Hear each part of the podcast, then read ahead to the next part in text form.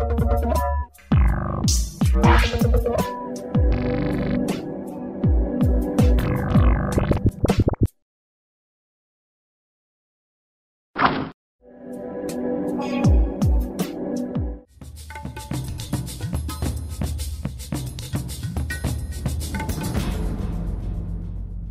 您现在收听的是《灿烂时光》，我是节目主持人管中祥。《灿烂时光》或会客室呢，是由《灿烂时光》节目跟公司新闻议题中心 PNN 公民行动影音记录资料库联合制播的视讯跟音讯的节目哦。我们在每个礼拜天晚上的九点半，在公司新闻议题中心 PNN 的网站上面会直播，之后呢，会在公民行动影音记录资料库的网站会有完整的节目的播出哦。那我们希望通过这个节目呢，让大家能够去了解一些社会议题，特别是一些社会当中的重要的冲突，或者是一些社会运动的诉求哦。那除了了解到这个表象的冲突之外，也能够去了解这个背后一个更重要一个比较结构性的因素哦。那我们知道，在二零一五年，就是今年的一月二十号的凌晨的桃园新屋保龄球馆呢，发生的这个大火，那造成六名的消防队员的这个呃不幸的丧生，而这些消防队员其实都非常非常的年轻，那平均起来也只有二十。十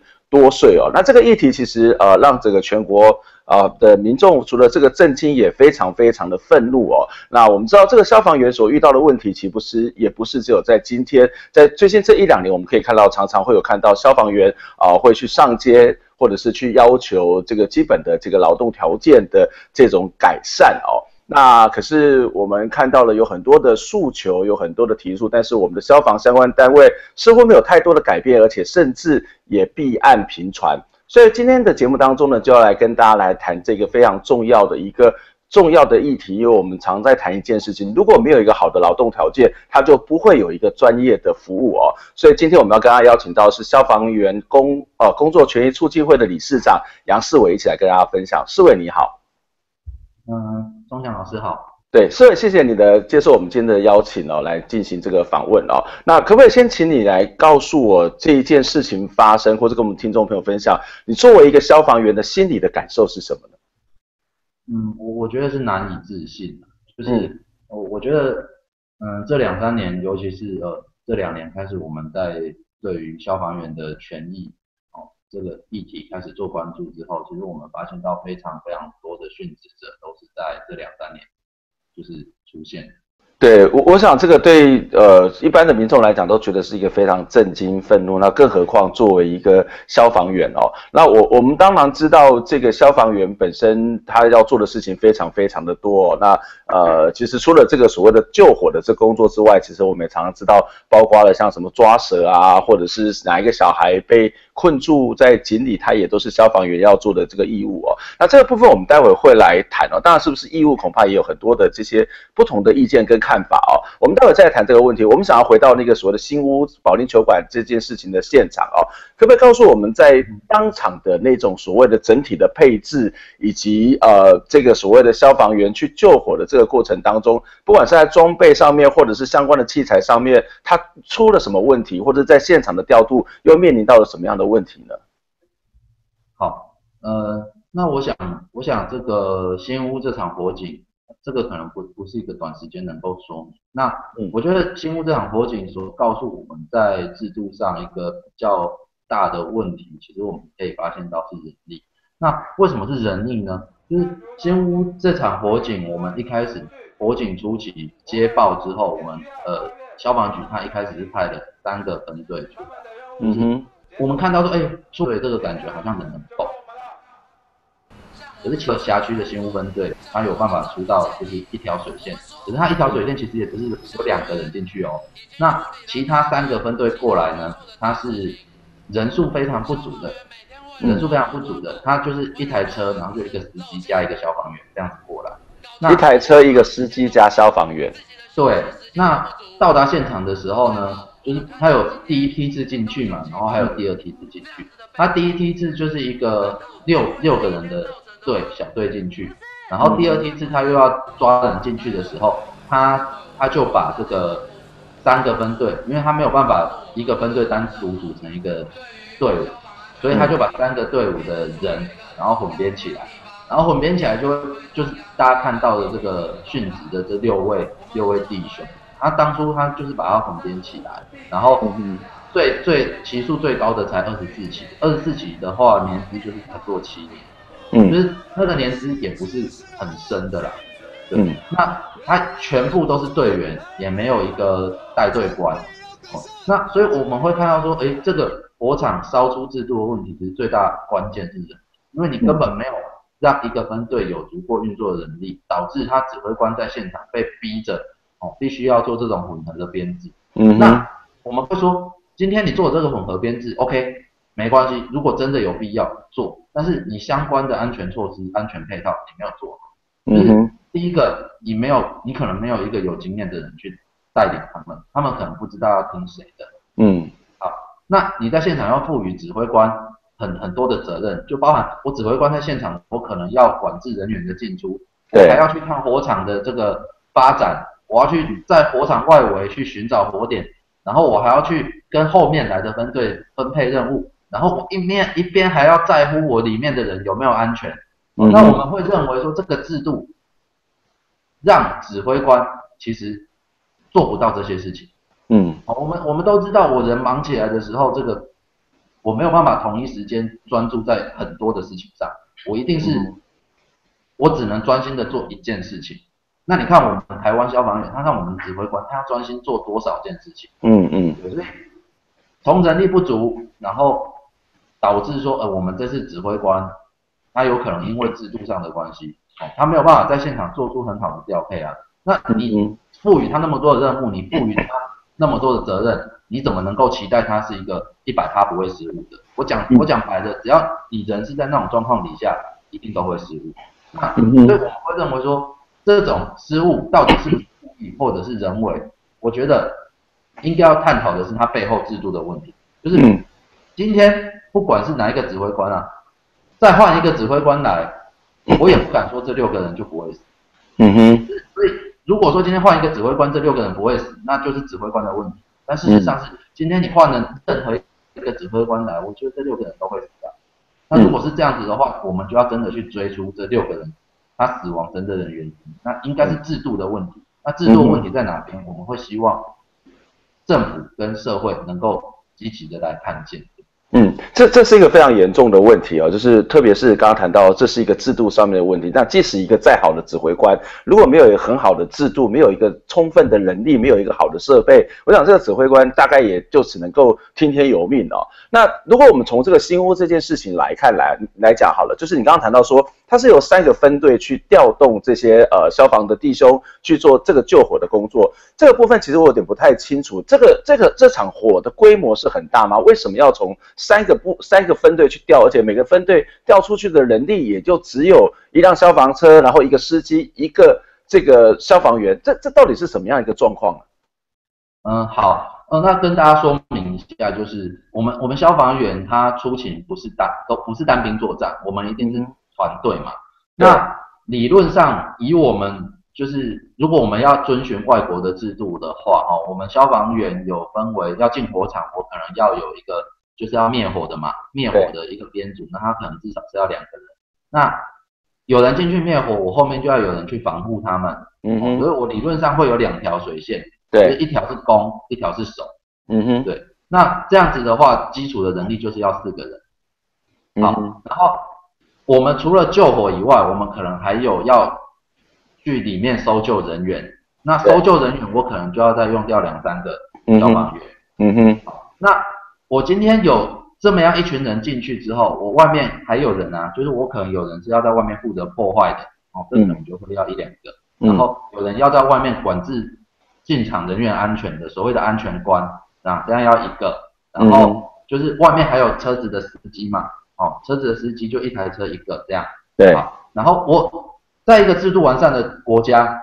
我可能还要准备一个就是所谓的 RIT，什么是 RIT 呢？就是一个快速。快速的入室搜救小组，那这个东西是干嘛？就是我今天里面的消防员出事情的时候，我们在外面可能会准备一个 team，准备要去赶快把里面的弟兄救出来。就是他的反应时间是相对短的。对。但是台湾现在的状况是怎样？我刚刚讲的 IT 没有，安全官没有，然后入室跟搜救还有人命搜救，我第一时间我可能只能选一个。嗯。那这问题在哪里？就会变成我选哪一个可能都不对。我今天选择去灭火，你可能会看到两年前新埔老翁的事情，不知道大家有没有印象？一个老先生儿子中火，他被烧死。那第一时间我们那个时候选择的是灭火，从他底下家里面底下攻进去，那攻上去的时候来不及了，被烧死了。但是你说我同一时间有没有办法去选择救人？可以，但是你指挥官要选啊。嗯，对，嗯，所以我们才会说，嗯，为什么这个东西先屋烧出来，它烧出了人力的问题，就是这样，就是我我在现场我根本没有足够的人去做那么多的事情。嗯哼，对。那我刚刚讲的是我们的那个任务编组，那任务编组的部分是这样，我我们进去不可能让一个人进去。好，那所以这个就解释说为什么会三个分队的人去火线。那嗯哼，嗯哼，我们如果要让我刚刚讲的这个小组成型啊，我其其其实我每天消防队我上班可能都要有十个人以上，嗯，理论上要有十二十单的，但是我们可以看到说，就连当天辖区分队的新屋，因为他们比较偏远，所以他们根本每天上班的人数就是六七个，六七个人，嗯哼，然后。你辖区来支援的，他又不可能说哦，我整个分队都拉出来，为什么？万一我这个辖区是支援支去支援别人，那结果我自己辖区万一发生火警的时候，我是不是放空城？对，对，所以消防机关我们在支援的时候，他他他他一定会有所考量，所以他不可能把整个分队人都拉出来。嗯哼，对，所以你就会发现到说，哦，辖区分队来了几个人，他人稍微多一点点，那其他辖区来的他人就少，那就会变成说你辖区。要去做混合的编制，嗯哼，对，嗯哼，对，这这其实可以从这个事情暴露出刚刚你谈到所谓的制度跟人力的问题哦。是我我们先休息一下，我们等下再回来讨论一个问题，就是说我们还是从这个个案来谈哦，就是如果从这个个案来看的话，现场到底有多少的消防队队员来去呃这个所谓的救火？那在一个合理的编制上面，应该要有多少人？那为什么没有办法达到这样的这样的一个人数？是？整个预算的问题呢，还是制度的问题，还是有其他的原因？我们先休息一下，我们再回过来谈这个问题。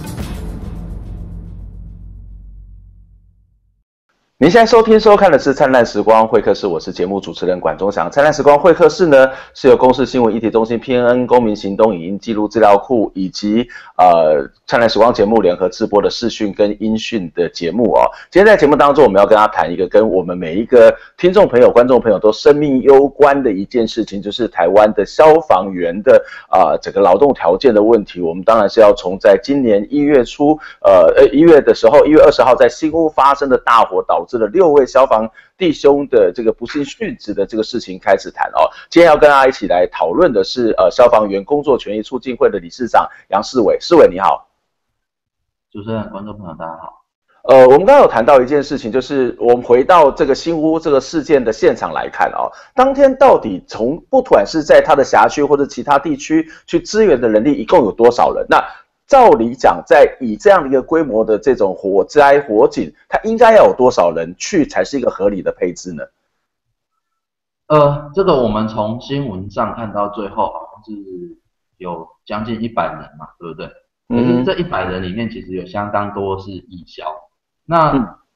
这个从新闻上的数据会看不出来。那我我觉得这个就跟大家详细说明一下，它我们火警有分第一梯次、第二梯次跟第三梯次的派遣。哦，那通常消防局在接报的时候，他第一梯次接进来，就会根据民众报案的这个规模，然后去选择他派遣。哦，那因为人力不足的关系，所以他现在各各个消防机关其实大同小异啊，他大部分都是会多派几个分队，然后去做因应。只要你确定是有可能是有火灾的，例如说有有烟冒出来那种，他就会多派几个分队的车。哦，但是那实际上，你说今天第一时间到现场的人有多少？我大概算了一下，可能不到十五个。嗯，详细的情形、详细的状况，因为这个是他们消防局内部的资料哦。但是根根据我第一时间看到的这个他们派的派遣的车子跟人的状况来说，他第一时间到现场，如果有二十个人，其实就已经是极限了。嗯，所以我不认为他第一时间到现场有二十个。嗯、那你说，那呃这种状况的火警，我们需要在现场有怎么样子的配置？我觉得最起码就是我刚跟大家有分析过的，如果你要有一个完整的防护跟攻击，还有安全观制度，啊，包含入室搜救的这个小组的一个设立，还有破坏破坏人命搜救这些加一加加总的话。我们会希望你到现场至少是十三个人，嗯嗯，至少是要十三个人，就是你一个分队出去能够有十三个人的站，对，哦，但是现况我们可能做不到所谓的入室搜救小组，那我我觉得最起码最起码你也可能要有八八个以上，这样才有办法做事情。嗯、那我我所谓的这个八个是一个分队的八个，而不是三个分队的八个。嗯哼，对，我我们一个分队一个分队要能够单一分队就能够出到这样子的人，那这样子有什么好处？第一个，你平常训练的时候在一起，对，对你默契上就比你混编好的非常多。嗯哼，那第二个，你一个分队的那个人力够，你才不会说，我，你才不会说我要训练的时候，好，例如说我今天上班。没有人的分队，我七个人，好，那我今天要训练嘛，那可能我一个人在值班啊，然后另外两个人在跑救护啊，然后另外一个人他可能要出去消防安检啊，你看四个人一去了，然后再扣掉一个分队长可能去开会，好，今天我分队剩两个人，好，那难道说我今天的训练就这两个人训练就好吗？嗯哼，不是，就是消防员的训练，消防员的救灾。没有没有那种两个人的训练，就是我没有办法，我两个人，然后就是自己在分队，然后学着救灾，这两个人做。他是一个团队的。对，他是需要一个团队的。那我说了，你今天分队的人这么少，然后外务又那么多，你就把他的训练的时间完全的排挤掉哦。所以消防队不是没有训练哦，不是不能训练哦，是呃不是不想训练，是他没有办法训练，他没有办法做到能够符合我们期待的。训练，对，这个是非非常大的问题哦。所以今天你说我们今天要求人力，我觉得是非常合理的。那如果说今天政府没有办法去短时间补这个人力的话，你就应该要思考，我一个分队到底是要放了放放个七个人，放了六个人，然后让他们有事情的时候没有办法做事，还是说你要去用一些科学方法分析灾害潜势？嗯哼，然后把不就是把一些分队可以做整并，我觉得这个是目前政府需要需要思考的。如果说你今天能够把两个或三个的分队整并在一起，那基本上我可以保证你至少你会有一个分队充足的人。嗯哼，那这就是看政府要怎么选择。你知道三个人不够没有默契的队，还是说一个然后他有办法出一个 team，然后是有比较好的默契，甚至说也可以做到一些安全管理制度的。我觉得是在人力不足的线下要去思考的问题，就除了补足人力这种长程计划以外，对，还有另外一些事情也是必须得做的。嗯哼，嗯哼，这当然包括整个的科学的仪器或者是一些更更好的一些设备啊、哦。那其实我我们看到在这个过程里面，呃。不断的在强调所谓的人力的不足哦，那这个人力的不足，我不晓得，我我我们有看过一个数字，就是说现在应该这个应该有的编制是两万多人，那事实上现在消防员大概只有一半的这样的一个编制，所以我们大量的依赖的是这个义消，呃，这个这样的一个投入这个工作。当然义消他有他自己的，他虽然很热情，可是他可能在某些部分也有一样他的局限哦。那我不太懂为什么整个编制是两万多人，可是实际上面却只有一万多人，是大家不愿意来做这个工作吗？还是？说这个整个政府在预算上面紧缩，或者他不愿意花钱来做这些最基本的、最基础的这个所谓的呃公共设施、公共安全的一些人力的配置呢？嗯，好，呃，我觉得这个应该是有两个面向，嗯，就是第一个，你说危险，大家不愿意做，也有可能啊，但是消防员的薪水，毕竟目前来看是远的比可能一些比较没有那么危险的。劳动族群稍好一点，对，就是一个月他进来可能会有五五万多块、六万的一个待遇，对，嗯、所以基本上还是还是有人要考。那现在先说明一下，就是为什么理论上这个法定要两万八千多，然后我们现在只有一万多的这一万三千多名的原因。对，我觉得这个第一个预算也是有，一定是有预算的考量。哦，嗯、因为消一个消防员我们算一年可能需要一百万，嗯，对，那呃一万，我如果说要再补一万五千名消防员的话，那对政府来说就会是一个一百五十亿的年支出，嗯，那这笔钱各县市政府愿不愿意付？我觉得这是一个很大的问号，嗯嗯嗯嗯，那为什么说现在？为什么我们要去谈两万八千多人？最主要就是现在的台湾消防员哦，他是以一个高工时去应应人力不足的状态，哦，就是说一些比较先进的国家，它的消防员他的工作模式或许都是可以达到至少做一天，然后做就是做二十四小时，然后休两天，这样子比较符合人性的一个配置。但是台湾最好最好也只有做一天跟做一天休一天而已。那绝大多数的地区都还在做两天休一天，做两天休，对。然后也就是说，今天政府它以这个延长消防员的工时去应应这个能力不足，但是我我不觉得说这样子的做法哦是治本之道。就是我们可以发现说，哎，其实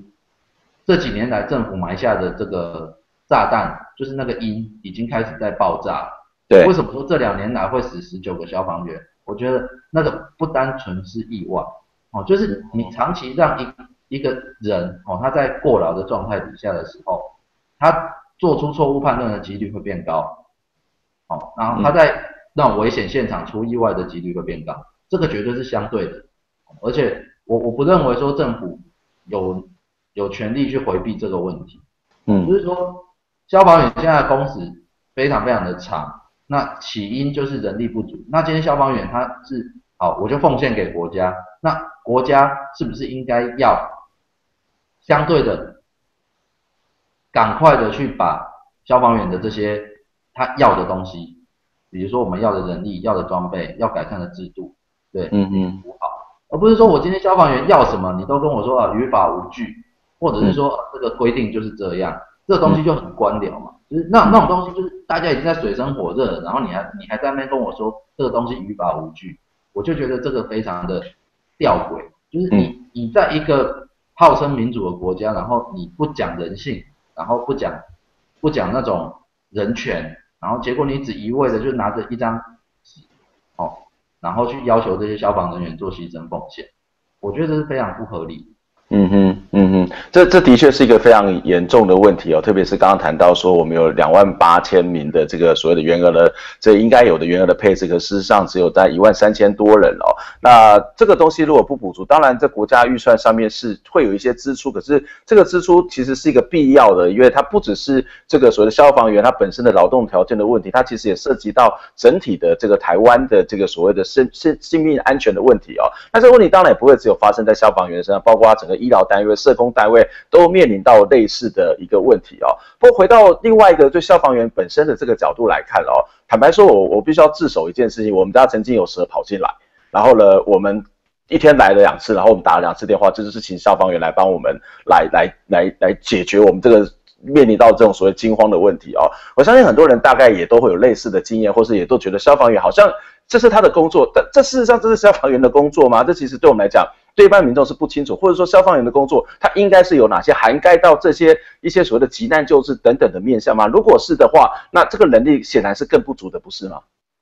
嗯，对，呃，这个要讲的就是消防员现在勤业务其实包罗万象啊。嗯，就是如果说消防员今天呃真的就只需要打火，然后平常就是训练，然后把精神养足，那或许大家的这个疲劳跟情绪还不会这么严重，对，但问题就是说，现在消防机关它包了非常非常多的为民服务，对，就包含主持人刚刚讲的，像这种抓蛇啊、抓蜜蜂、抓狗、抓猫，嗯，都会叫消防人员来处理。那啊其实你问说这个是不是消防人员应该要做的事情？哦，其实我们会认为说业务其实它应该就要有业管单位啦，嗯、那动物其实消防员他他完全不熟，就是你说你问我们说我们有受过什么抓动物的训练吗？其实没有啊，就我跟大家都一样，嗯、对，我们是没有受过训练的。那只不会只是因为说呃我是消防员，那我就可以去抓这个，对，其实不是。你你问我说我会不会，我会跟你讲我不会，因为我跟你一样，我我没有学过。那今天过去是。整个整体的制度哈，它有一个很奇怪的地方，就是台湾的行政机关它会去有一个所谓的行政协助，嗯哼，那他嗯，例如说应该是农业局要去负责这个动物，嗯，好，那今天民众打了一九九九，然后一九九九就找农业局，结果农业局说哦我没有人，然后我我人力不足，或者说我人下班了，嗯、那一九九九要解决这件事情啊，他就会转给一一零或一一九，因为我们是二十四小时的单位。嗯，哦，所以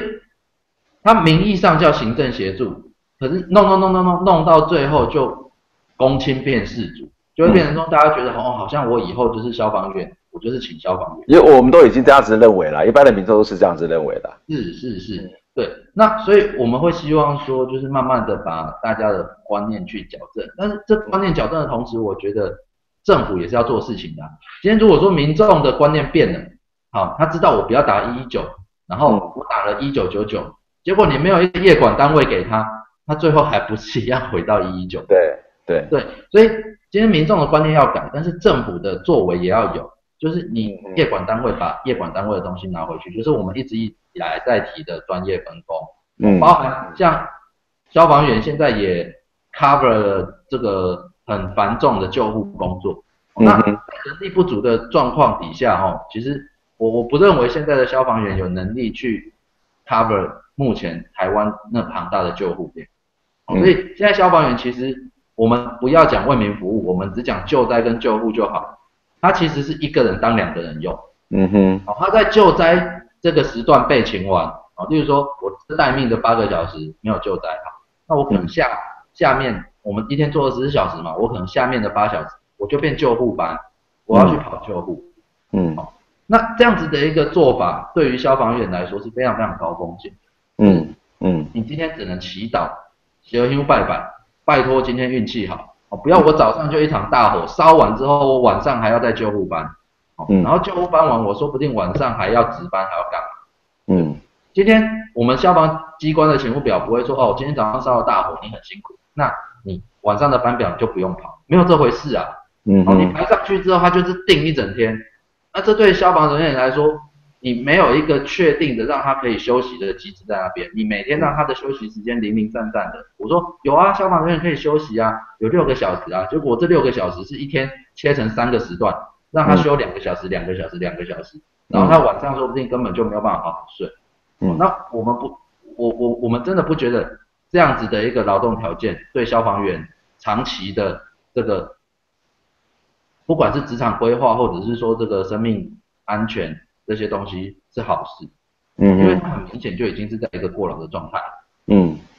对，这这其实也就是我们一直在谈的，没有这种所谓的好的劳动条件，它就不会有一个专业的服务。最后大概只有一分钟的时间，我我不晓得我们啊、呃，这个从一个消防员的这样的一个角度，从市委的角度来看，有没有什么要给我们听众朋友、观众朋友一些基本观念上面的一些建议的呢？